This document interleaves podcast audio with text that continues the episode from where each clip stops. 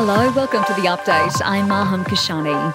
Australian cricket legend Allan Border has revealed he's been battling Parkinson's for the last seven years. The 68 year old has told News Corp he was diagnosed with the disease in 2016 but tried to hide the diagnosis from the public. He says it will be a miracle if he lives to 80. A series of changes are coming into force today, which could help some households but leave others worse off. More parents will be able to access a higher subsidy for their first child in care, and there'll be an increase in paid parental leave. But power prices will rise between 20 and 25% across New South Wales, Queensland, Victoria, and South Australia. Opposition leader Peter Dutton says cost of living pressures remain. You're paying more and more for your groceries because the price of electricity and gas is going up. The producers of food are paying higher electricity and gas prices under Labor's bad energy policy.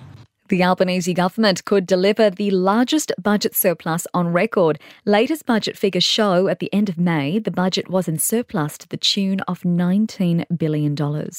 Three people have been taken to hospital after severe turbulence on a flight from Hawaii to Sydney. The Hawaiian Airlines flight encountered strong winds five hours after takeoff. Four passengers and three crew members were treated by a doctor on board.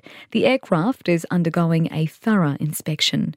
And France will deploy thousands of police officers to tackle riots in central Paris sparked by the fatal shooting of a teenager by police. The country is bracing for a fourth day of violence after the 17 year old boy was shot dead during a traffic stop earlier this week. French President Emmanuel Macron says some young people involved in the riots are intoxicated by video games and has called on parents to keep their children off the streets. In sport, Australia is in a strong position, finishing day three at Lords with a 221 run lead over England. Glory for Usman Khawaja, who notched up another half century. Off spinner Nathan Lyon could miss the rest of the Ashes series after suffering a significant calf strain.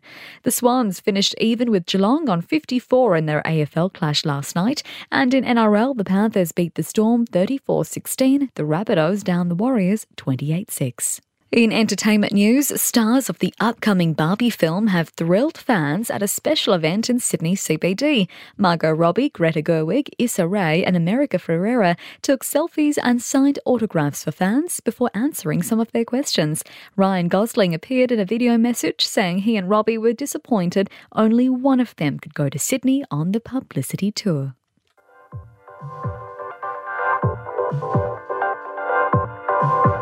And that's the latest from the Nova Podcast News team, but we'll see you tomorrow morning for another episode of The Update.